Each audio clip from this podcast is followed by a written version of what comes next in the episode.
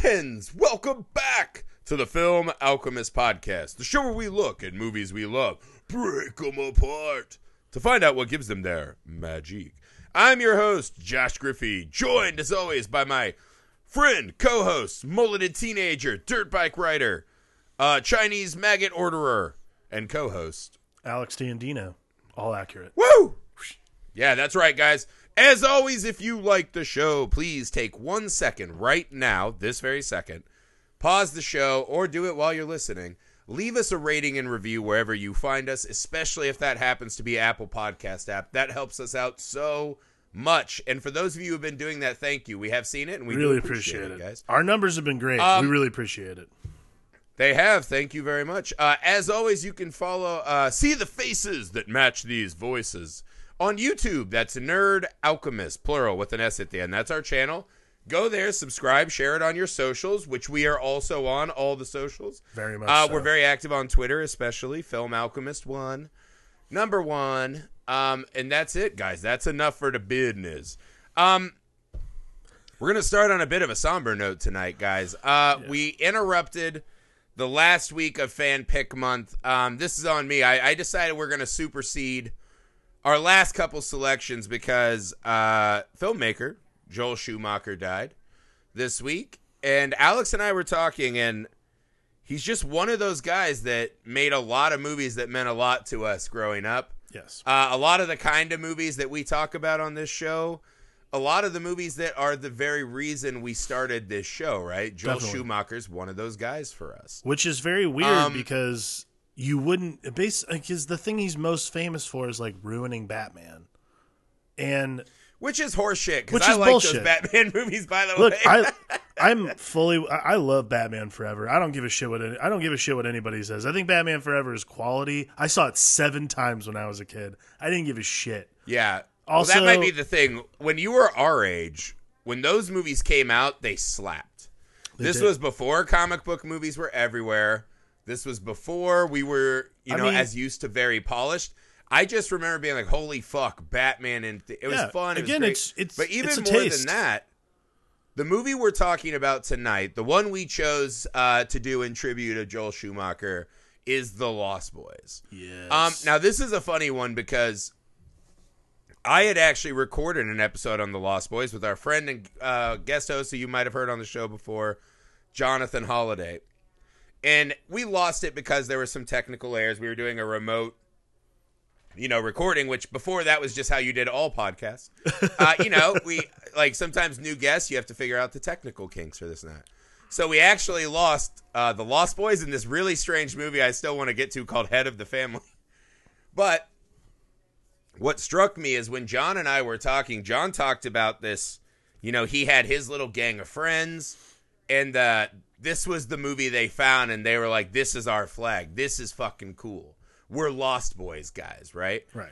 And I remember that same feeling. And when I watched Lost Boys tonight, it's like, that is, there's this phrase that used to go around a lot, right? The cinema of cool. I think it kind of came in when people are like trying to find like buzzwords to describe like the indies 90s stuff. Right.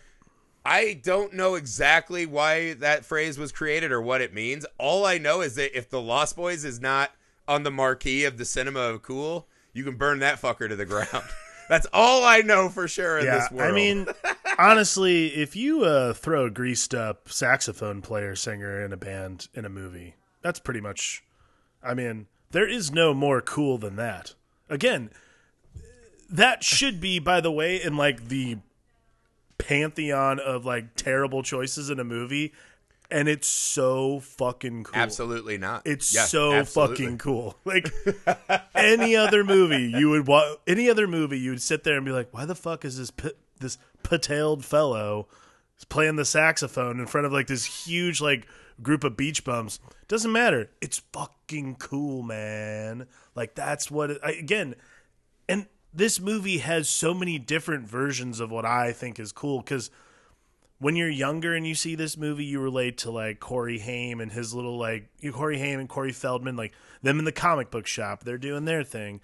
And then when you're a little bit older and you see people smoking cigs behind the school, and you're like, whoa, are those guys cool? Yeah, of course they are. Yeah, they are. That's where you get to like your Kiefer Sutherlands and your Jason Patricks. You're like, oh, dude, I might actually get with Jamie Gertz. Who knows? Could be. Yeah, I remember having that thought. Yeah, you did. Let me put it this way. I will Don't say ever this as a young that. Boy in the Midwest of India. No, I'm saying that is how I thought life would go for me. Oh, yeah. Is that I just like kick open the doors of my middle school and there would be a star waiting for me, right? Of course. To like bring me to a cave and we'll float in the clouds.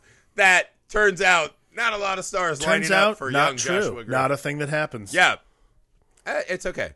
But what I remember so vividly is how this movie kind of became aspirational to me in a weird way. Because growing up as a young boy in the, like, literally the middle of cornfields in Indiana, that's where I lived. My house at, you know, right as I was getting into high school, my house was just cornfields on three sides, right? We had moved from a big city, right? Which here in Indiana is not really like a big city. You're just like, dude, we've got an Applebee's. Like, we're awesome. Yeah. Right? It's so like a one stoplight farm town, right? And so being a kid who grew up there and the life we led, I watched this and I was like, holy shit. Like it felt, Lost Boys felt to me the same as when I saw Star Wars for the first time. It felt like an absolute alien world that I desperately wanted to be a part of. Right. Because it's just like the whole, there's, you know, you can just go to the beach. There's games on the beach. They do that whole opening montage I love of just like, this fucking hodgepodge menagerie, right? Of just unusual looking people. Like one of the girls, they just cut to a scene and one of the girls is just licking a rat. And it's just a throwaway, right? Just a, like that might've just been a person doing that and they just got waivers. And I was like, yeah, okay. Like even those people, it gives this town this weird character already before we even introduce anyone. And then you see Corey Haim, and Corey Haim was such a cool character to see at that age because he was a young boy my age who was actually had some fashion sense and some pizzazz, and he just felt very different than a lot of, you know, the boy protagonists at that age. Right. And then you see the Frog Brothers and you're like, fuck, they're like alpha butch. Like I could never hope to. And so everyone you see in this movie is so much cooler than anyone you knew in life. It was like his mom just is like, I just will get a part-time job on the boardwalk at a video store. I'm like, fuck, that's cool. Yeah, why like can't my mom do that? That's awesome. Yeah, even Max, like the douchey guy who tries to pick up your divorced mom, has like a cool like Devo jacket, and I was like, everyone in this movie is just too cool. They're just too cool. So as you said, saxophone guy feels like, wow, look at that. Like that's a bold choice. I can't believe it worked. To me, I was like, somewhere out in the world, there's just the freedom to watch a greased up saxophone man amongst the hordes of weirdos. It's a thing. Again, it's there's so many things in this, like, I guess not so many things. That's probably like the biggest thing. But there are aspects of this movie that totally shouldn't work and totally should not grab you the way they do, but because of just the time, the place, and the vibe this movie gives off, they are so fucking part of like that overall vibe that everything just feels not just cool, but everything feels relevant. Everything feels now. Like even in 2020, we're sitting here in the middle of a pandemic, in the middle of an election year. Sorry, I'm having trouble with my windscreen. In the middle of an election year. I thought you were having a panic attack saying what's actually happening in our real world. Right. And you're like, you're looking backwards at like 1987, Santa Carla, not a real place, by the way. Santa Carla, California. You're like, oh, simpler times when there were just fucking terrible little vampire biker gangs rolling around. Like, God bless. Like, that's the thing. The good old days. Classic problems. But that's the thing is, like, even the vampires are fucking cool. Like, the vampires are these great, like, it's great mashup of, like, 80s cool gutter punk stuff and biker gang shit that all convalesces into, a completely different vampire than we'd seen to that point, in my opinion. Like something totally fresh. And that's the thing that the movie does so well is like reinterprets and refreshes a lot of stuff that you probably have already seen, probably is already done. Like, again, one of my all time favorite lines in this movie is that when the one, I can't remember the guy's name, but the guy is chasing the vampire hunters through the house, and he's like, garlic don't work on me, boy. Like, that kind of shit. You're like, man, see, like, that's what I want. Like, little shit like that, little iconography, I'm cool. But to your point about, like, the girl licking the rat in the beginning, just the menagerie of stuff that you get, that to me is what makes Joel Schumacher a great director in this regard, because he's always able to fit random shit into these movies that you're just like, I'm in for it. He did it in Flatliners. He did it in Batman and fucking Robin. He just throws shit at you and you're like, I'm here. Give it to me. It's fine. Like, I love that about Joel Schumacher. He always gives you your bang for your buck. What I actually think Lost Boys is for me is, I was trying to think, and I didn't really have enough time to lay out my actual list of what would be my best vampire movies ever. Right. All I know for sure is that this is a top five for me. But... And that is one of the things that struck me as a young guy is everyone's always like, which kind of monster would you want to be, blah, blah, blah. We used to do those games all the time. And when my friends would say vampires, I'm like, why the fuck would you want to be a vampire? You live in, like, a moist old fucking castle somewhere.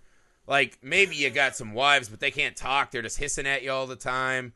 Like, there is nothing cool. Like, maybe a white accountant drifts past your doors in a storm and you get a drink, like, you know, just like old crusty Nosferatu Dracula bullshit.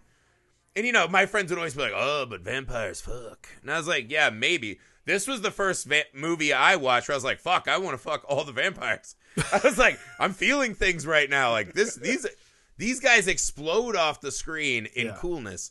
Like, one of the scenes that struck me is these guys still just tear ass around on motorcycles, right? Mm-hmm. That scene when Michael chases him and he's, you know, Kiefer has the great line. He's like an awesome, you know, leader of the gang. He's so great.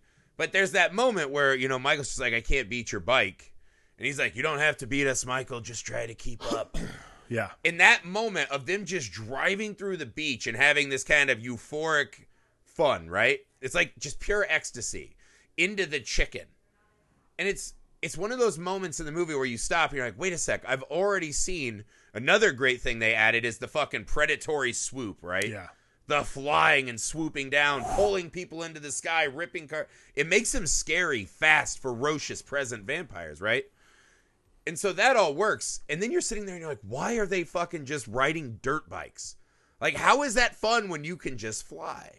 And it's because they want everyone else to see how much fun they're having that they can't have. And you're like, that is cool, right? These are vampires who now are fucking flaunting it. Yeah. In our face. They're not the cursed, rotting undead. They're out here fucking loving it. Yeah. That's the really cool thing that I love. That's the great thing. Like, that scene where they're hanging off the train tracks is a great example. Like, that to me is like the crystallization of a lot of this movie is Jason Patrick's reactions in that scene where, like, Michael is watching, and David's just almost taunting him the entire time. Like, while they're holding on, like, don't let go, don't let go. And, like, then all of a sudden they're all just letting go. Like, that to me is the shit that I'm just like, that's what this movie's about, is not necessarily about how cool vampires are, because honestly, like, that comes through, that oozes off the screen. But this is mainly about Michael's journey of attempting to be cool, like putting on a show to be cool, and eventually, you know, figures out his own shit. But, like, that is, like, I love the use of vampirism in this movie, particularly because it's the metaphor for moving. It's the metaphor for moving to a new place and having to fit in and all that other kind of shit that comes with. Listen, I moved a lot when I was a kid. I moved a lot of different places, and I understand that feeling of, like, trying to find your group, trying to find your clique, trying to find your people. It's like the lunch table in the cafeteria all over again, but it's just like a 90-minute movie about it. But well, that's what's so great. What I like is the way it takes, but that's, I think what it does is I like the way it takes vampirism, right? And so instead of the curse, like, yes, I'm alive, but I can't enjoy life. Right. This is the classic maxim, right? You've always heard that from, like, old fucking people, which is youth is wasted on the young. Mm-hmm. And this movie really says that, you know, what if you gave this, because it's like, you'll never grow old, you'll never die, all you have to do is feed. Right. And in a way, you just say that out loud, you're like, yeah, that's teenagers and vampires. That's their mindset. So it really is just taking these people at this moment of, when you're a teenager, everything's high drama, everything's important, everything is a battle worth fighting. Totally. You know, and it's just this perfect moment to take when people are most alive, to then afflict them with this curse of vampirism. It's a whole new way to examine this kind of monster that we haven't really had before. Well, I mean, it makes it, again, it's what you're saying. It makes it not a curse. Like, it's a curse. Yes. Only if you look at it that way. And I think that that's like, it's the optimism of youth marrying with this eternal life. So if you're going to take somebody when they're young, why would they not embrace the fact that they're young forever? Like, again, I mean, listen, I think you and I can both agree that there is some aspects of our lives that we wish that we were still young for. I absolutely do. That's just part of life. Everybody does that. There is that like level of nostalgia where you go, oh man, I was so young and I was ready for anything. And now look at me. This is my life now. Like, that's the best part about this version of vampirism, which is like, it's the version where you're like, wow, you could live forever like that. Like, you could just be some fucking hot, cool dude with a fucking mohawk running around on bikes all the time. There's something about that. I mean, is well, just the awesome. Very notion of when we see them as a gang, they're always having fun. Having a great time. Like. Absolutely. You know, it's not this like, oh, we're afraid of David. He's our leader. Right. They feel like just a gang of dudes having a blast. And a lot of time what they're doing is not cool. Yeah. Right? Like a great example. Like the first time we see them, it's like, here are these immortal vampires gifted with, you know, predatory powers and flight. Right. They're just trolling the carousel. Yeah. By the way, not endorsing behavior, but definitely cool. All right.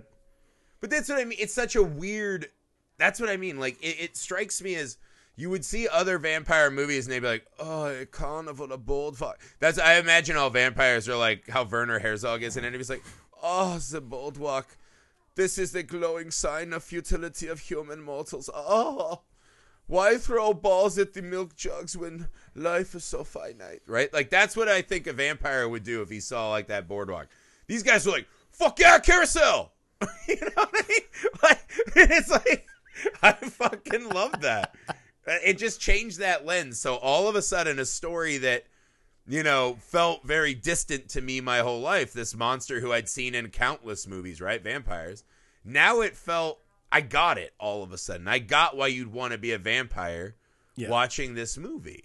Totally. And I don't know. I thought, I mean, that's what I mean though. I think that is the strength of the movie is there isn't a throwaway character in the whole movie. No. And that, I mean, I guess you could argue like the three vampire henchmen are essentially all one character. So sure. Fine. They're your body count character, but every character who has true speaking lines, there's not really a throwaway. No, I mean, that's pretty rare for most movies. Even the throwaway, like those three guys all have their own unique vibe.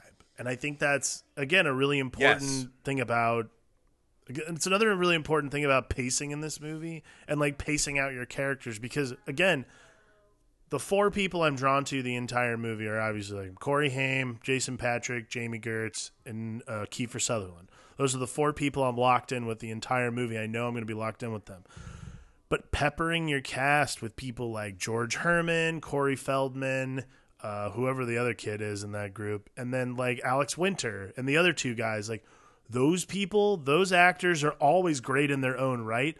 And giving them the room to do something like that and just let them be their own character is what makes them not just like one note character in the background. Like it's not just a body count character. That's what it's there for, but they all have their own unique thing.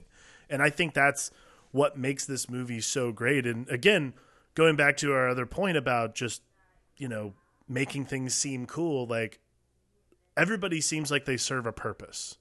And that's, I think, a really valuable thing, especially in like movies about gangs, is there's always the throwaway guy who's just like, oh, that extra who showed up to set one day looks like one of these guys, so we'll just keep him in the background. They don't need any of that because all these guys are giving a performance. It's really cool and it's really fun to watch. And it makes the movie engaging the entire time. Well, it's just like they pepper in constantly, you know.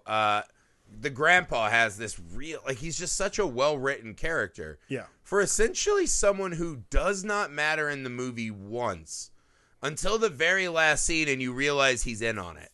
Yeah. You know, where, like, but it's just like, just his shelf in the fridge, right? This is the old fart shelf. This is where I keep my root beers and my fucking Oreos, and I'm going to go try to plow old ladies and do taxidermy. You're like, that's a great role and a great, that's just good writing. Yeah. You know, like he's literally just there to be the guy that gives them the house.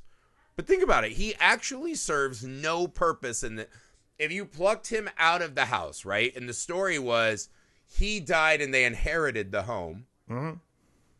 The movie doesn't change a bit. No, not at all. The movie, like you could pull him out of the movie and the narrative would not collapse. No. To me, that is the absolute hallmark of a useless character.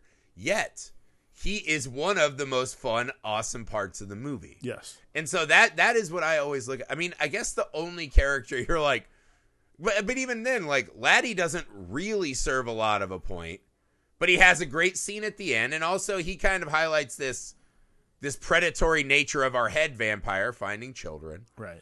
So, you know, there kind of is a Peter Pan vibe at a point with these lost children running a buck, right? But that's what I mean. Every character just has these extra flares. Like, I really like Diane Wiest this time watching, right? Yeah. The mom really leapt off the screen this time at me. It was just such a fun performance from her. I'd say actually, I mean, and again, I know he ends up being one of the big bads at the end. I mean, I said it, it's not George, Edward Herman. At the end of the movie ended up like the big reveal, which again is one of my like favorite reveals in movies. And I always forget.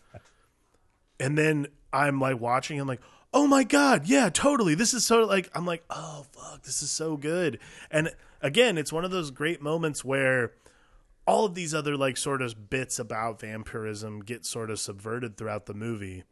Mm-hmm. And then the one that I think everybody kind of forgets about a lot of the time, which is you can't like, vampires can't do anything unless you invite them in. That is one of those things. Which is wrong. The one dude literally explodes through the chimney. Well, either way. He's just like, what's up, motherfucker? Yeah, you know, like a fucking kung fu kick. Sure, I'm not saying that in general it's not a possibility to subvert the rules. But again, it's one of those great like the scene, bits. The dinner with Max is amazing. Oh, yeah, totally. Because this is where they've set us up, right? So we see... you know, his brother is going through it. Mike's going through it, right? Yeah. He has the see-through shadow. He's become the faceless, shadowy brother. That shot of him, like, storming up the stairs. Or actually skulking, right? Storming's the wrong word. He's, like, skulking up the stairs. Right. When Nanook, the ass whipper, just takes him down. These are great scenes, right? Then we see the healing. We see the, you know, sexy floating through the clouds. So, like, we're like, ah, vampire rules. We got rules. Blah, blah, blah, right? The Frog Brothers little book that they made. You know, like, oh, this will save your life, Mr. Phoenix. You know, the vampires everywhere. That's a classic riff. Just these two dipshit kids that have no knowledge, but they want it to be, and then it manifests. That's one of my favorite scenes. It's like The Secret as a comic book. When they hand him the comic book, like, kill all vampires, he's like, think of it more as an instruction manual. I'm like, God bless you. This might save your life, bro. Like, but that's always the experience. That's the thing I love about this movie particularly is that's the experience that you always hope you see but never have to deal with in a comic book shop. Like, whenever you go in, like, you and I have done this many times where we go in and someone just, like, interjects themselves into a conversation we're having. We're like, oh, shut the fuck up. Do not talk to me about this. To be fair, we're not the Frog Brothers, whereas we're like, we're not. Phoenix? I'm not talking about us. I'm saying the stealthy Frog Brothers, right? Like the Toad Brothers. Like, we'll hear someone and then be like, listen, this fucking guy. Like, so we'll do it just like to ourselves. Like, well, yeah. I mean, I'd say we're closer to like MSTK 3000. Like, that's like our MST3K, like that's closer to what we're doing in comic book shops, man. But I love. Were you going for like cool points doing the Mystery Science Theater abbreviation? No, I just didn't want to say. Is that what you were just saying, Mystery Science Theater? I just didn't want to say Mystery Science Theater 3000. Sorry. Either way. That's like when my cousin came home and she's like, "Oh, you don't listen to NKOTB? What's that?" And I was like, "What?" New Kids on the Block. She just said it to me like I was some kind of fucking moron. Just say New Kids on the Block. For not knowing who NKOTB was. That's a similar experience you just gave me. Thank you. Yeah, you're welcome. You anyways, but yeah, that's more. That's closer to our vibe than we're nearing the Frog Brothers. I feel like most of the time when we've been in comic shops together, we I'm have probably to more of a Corey Haim. Yeah, we're more the Corey. You're probably more of the Corey Haim, and I'm more of a Feldman. You're not a Feldman. Not in my experience. I'm not macho enough to be Feldman of the Frogs in this one. Maybe like Feldman when he's like a rock star when he's older. Like if there was truly a character in this movie that I feel like I'm trending towards, it is the grandpa. I was like, he has a lot of picadillos, and I'm like, this feels like where I might land. I'll agree. Like with this you on is that. Where I could end up. I think that just comes with it's you're not aging. You're aging like a fine wine. That's the whole thing. Or something like that. I hope I could still be slinging it when I'm that old. That's cool. No, but where we got up? Oh, yeah, so we're talking about the rules of vampirisms before we got thrown off by my new kid on the block, PTSD. Yeah, thank you. Another abbreviation for you there. NKOTB PSD. So the rules of the vampire in this movie are pretty fun because I was watching it this time, and you're like, it's undeniable, right? Everyone in the audience knows right away that Max is 100% going to be the head vampire, yes. Right? The very first time we see him, right, he's kind of scooping this lady helping a baby. He's just handing out suckers. It's like, dude, you're a video store, not a doctor's office, first off. That's fucking weird. He's like, hey, what's up, girl? Sucker. And then the guys come into his store, and he's like, get out of here. I told you not to be seen around here. And you're like, all right, this guy does not look like he's going to be laying down ultimatums very much, right? So you're like, that's weird. There's actually a scene that I had forgotten about, which is where Max comes home. It's dark. Mm-hmm. His dog Thorn, right, is growling. A bat kite, very on the nose, flies up to him. He picks it up, and he sees the motorcycle, like the wind motorcycle riders, right? Right. Which we know are the vampires. Right. The next thing we see is Thorn is, like, fighting off the mom. He's become possibly a hellhound. And then he just shows up to fucking dinner. After Corey and the Frogs have said they think he might be the guy. Right. The fact that he shows up unscathed, you know for a fact he's the head vampire. I do. But what they do is they subvert all of our rules, right? Which is he has a reflection, he's not glowing, he likes garlic, this and that. They actually fix it, though, at the very end. Because I was watching, I was like, this is so stupid. Like, right. None of these rules make sense. Like, so Michael just can drive a car to the cliff in the sun. One bit of sunlight touches David, and he's like, ah! And he does the one sad tear, right? Sunrise, sundown. Right? Yeah. This one sad like the tear. Like the one tear, yeah. So you're sitting there watching, you're like, none of these vampire rules make any sense, right? Like, we see the vampires actually have psychic powers. Yes. They have fucking mind control with the worms and the rice. So you're like, none of this makes sense, but at the very end, Max has that great line where he's like, never let a vampire in, then you have no power. Like, the rules don't apply. Yeah. And I was like, what a brilliant. But that's what I was talking about earlier. Like, just at the very end, say, just in case. Right. That's what I was talking about earlier is like that. Everyone forgets about that rule, about the invitation. And then I love that the extension of the rules, like, yeah, that's when, you have anything else that could kill them is not available to you. I fucking love that that's like part of this, and I love that that's the case because you're right. It's a great screenwriting bit to just like write your way out of it. But on top of that, and again, I know that Edward Herman's going to end up being that guy. I know that Max is going to end up being the big one. But at the same time, I just like, and it's weird. Like I kind of figured it, like you figure it out pretty much immediately, but you sort of get lost in the story. And then at the end, again, I was just like, oh, wait, he's the guy, isn't he? Like, again, it's one of those great, it's one of those great recollections. And you're just like, oh, okay, yeah. And then he is just like the goofiest, nicest looking guy in so many movies. So it's weird when he becomes so fucking menacing. You're like, I don't understand why Richie Rich's dad is being such a dick. Like, there's just like this level of 1%ers, am I right? Oh, man. 0.1%ers. Fucking rich white people, dude. God damn it. But yeah, we need more of those boardwalk people. But no, you're right. Like, Max's whole thing is so much fun, and it really does make this movie that much more enjoyable.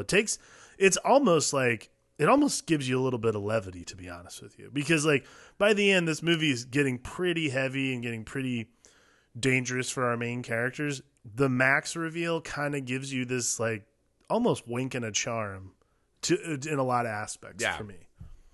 Well, it's also by the time we get to that house assault, right? We have that very cool, like, Home Alone montage. Yeah.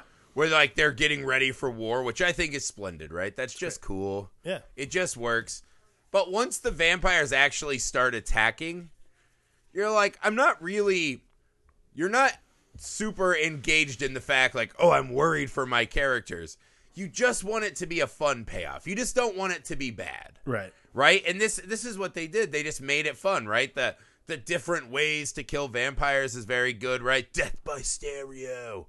Yeah, like you said, the pool. These are great deaths. Like, even Kiefer's death, you're like, that death kind of sucks. It's very anticlimactic for how cool Kiefer's been. But they play it really well, right? Where Schumacher does that kind of spotlight, almost this angelic lighting on him. Yeah.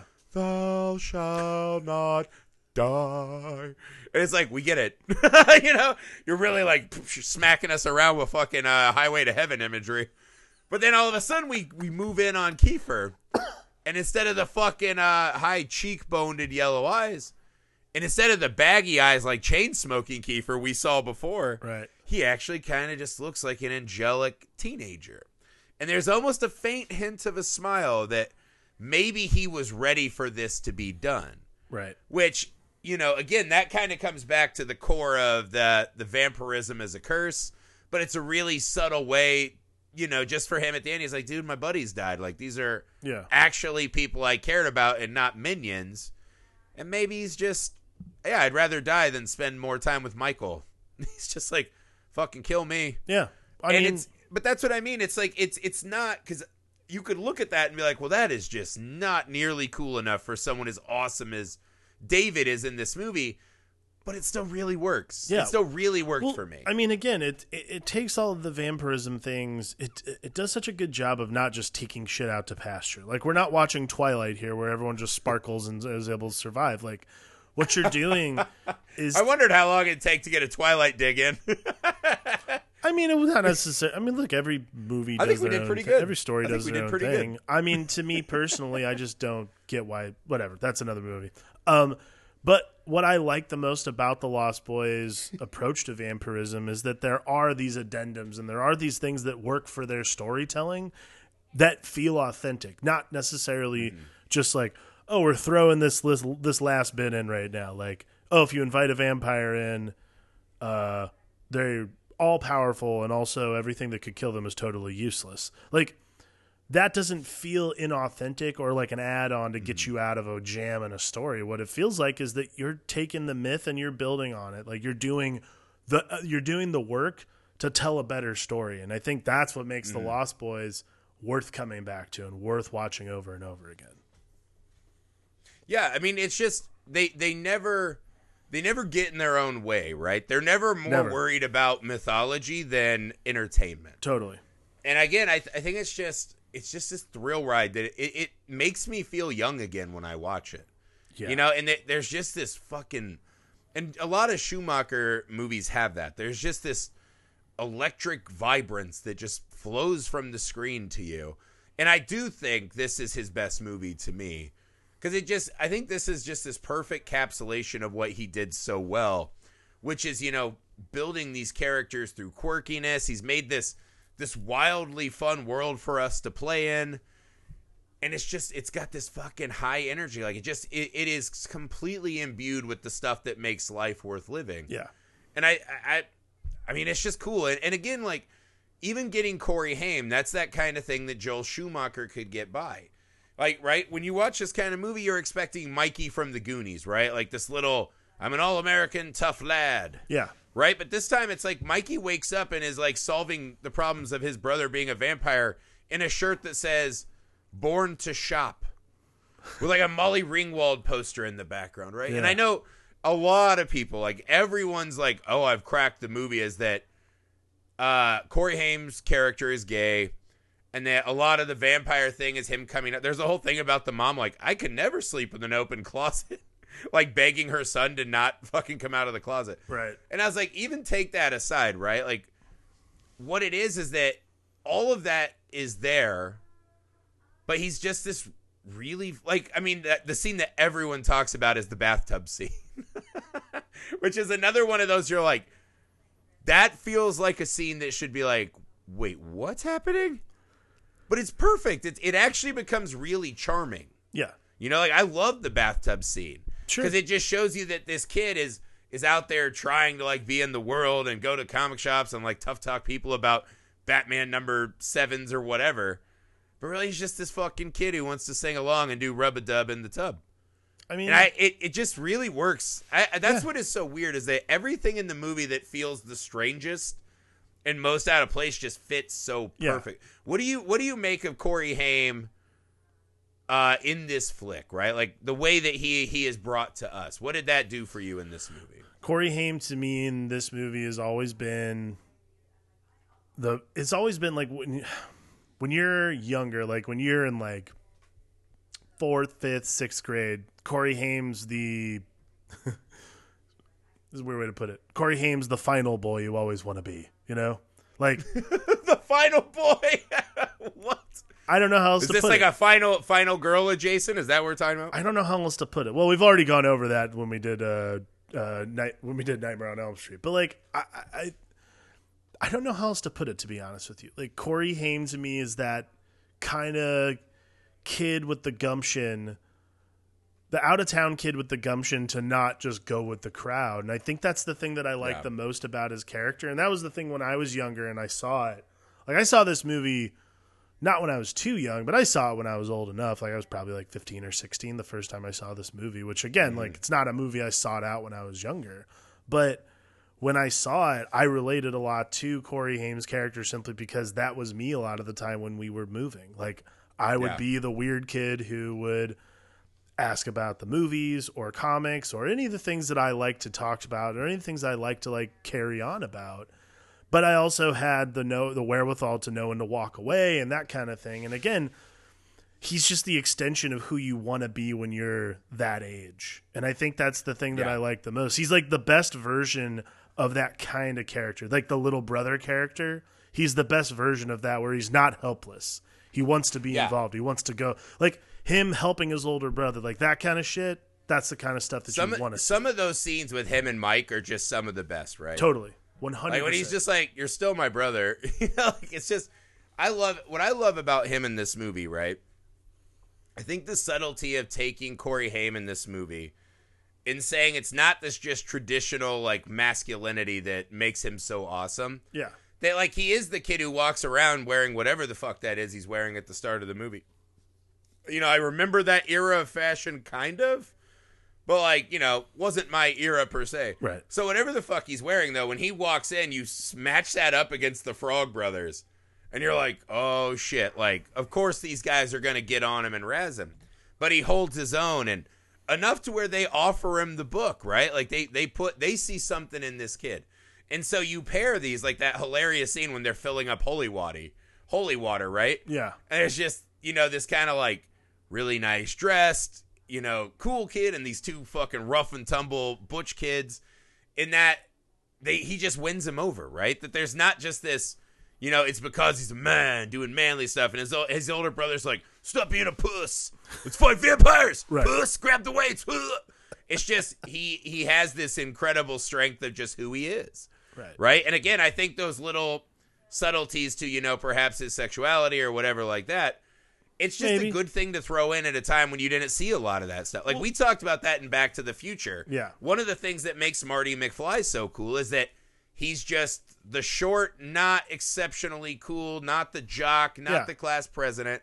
He's just kind of this little guy doing the best he can, trying to just have a girlfriend. And that makes it fun for those of us that don't relate to those kinds of characters, like those everyman characters that you get to take the journey with. Those are the ones that I think that's the reason they endure, is because everyone has been there. Everyone's been that person. Not everyone's been Jason Patrick, okay? Not everyone's been not everyone's been Michael Emerson. Not everyone's been a tufted-haired teen who can just stare down some broad during a saxophone concert and just like be like, "Hey, let's do this." That's another thing that everyone points out too regarding Sam's sexuality, is because he's staring at Jamie Gertz, like he's staring at Star in the crowd, and Sam redirects his head towards the saxophone guy, like, "Check out this greased up dude playing sax," and I'm like, who gives a shit? Like, honestly, it's like the least important moment in a movie ever. He's just a little brother. I would imagine, though, there were people that meant a lot to. And again, I think it's just a cool... Absolutely. And it gets back to what Schumacher does best, which is he finds these small ways to just make the characters more and more complex. And totally. Yeah. Not honestly, to besmirch that notion, by the way. If I was at that concert, if you were at that concert, you have to be like, this is not going to happen often. Yeah. Right? Unless that guy just, like, lives there. Like, when he's not saxophoning, he's outside of the arcade, like, hey, who's got $1 for a Surge? I need a Surge soda. Like, but you're like, something special is happening on that stage. Right. You need to watch. You have to watch what's going on right here. This guy has a ponytail. He's playing saxophone, and he's shirtless, and he's just rocking. And everyone is vibing this whole show. Like, and again, look, if that's... He literally brings together the fucking circus-like menagerie of... like human whatevers in this crowd, and everyone is united in one moment. Right. And look, if that by Saxman, if Sam Emerson's sexuality is important to you in this movie, I think that's fine. I don't want to bag on that at all.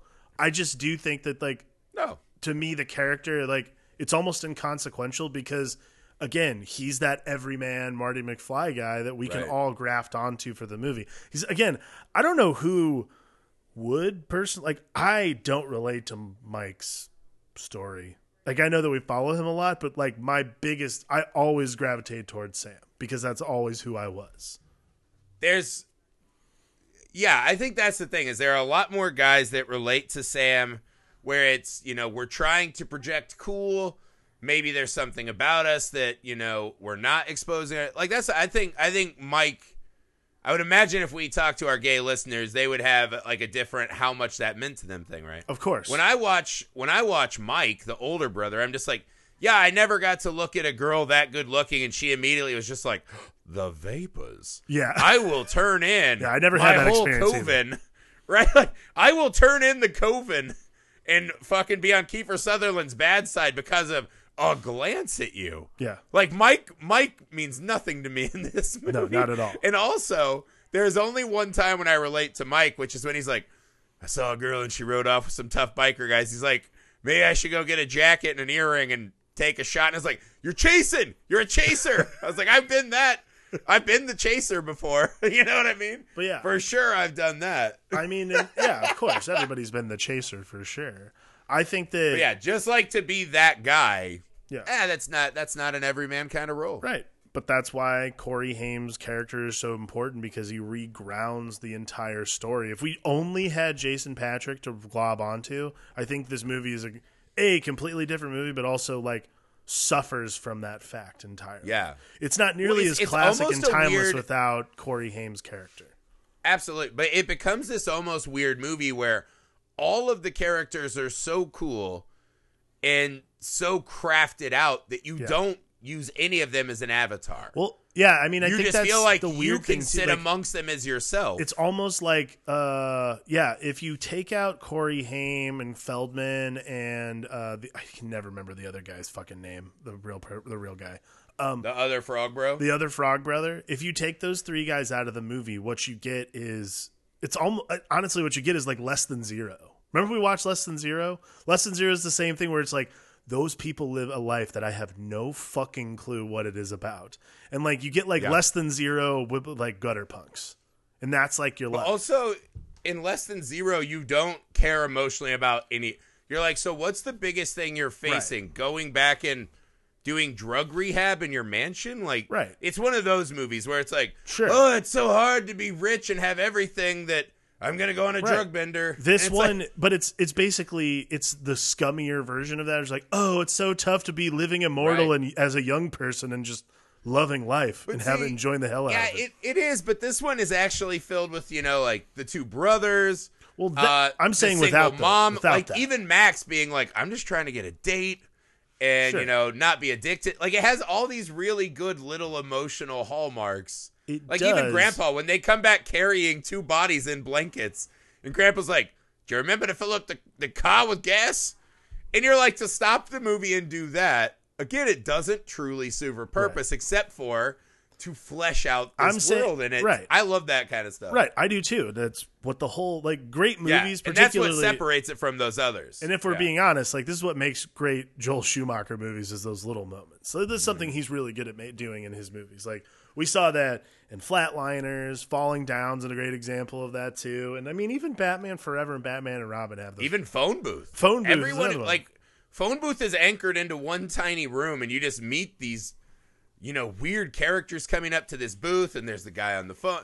That, I mean, that's what I mean. He's great at. Right. He never misses a moment. Right. Right. But if there's a small, quiet, like, throwaway moment, right, where you need to move plot or move something, he always finds a way to have the character add to who they are while moving things forward. Exactly. It's, and that gets missed by a lot of people. We never get stopped in our tracks to get a good character moment from a Joel Schumacher movie. But I think what I'm saying is that without the anchor of Corey Haim and the Frog Brothers, if you lose that, like, if you take those characters out of the movie completely and you rewrite the movie, I think those emotional beats are almost stripped of some of their varnish, just because you don't care nearly as much about the mom, because obviously if the mom's not paying attention to the fact that her kid's becoming a fucking vampire, she didn't care enough.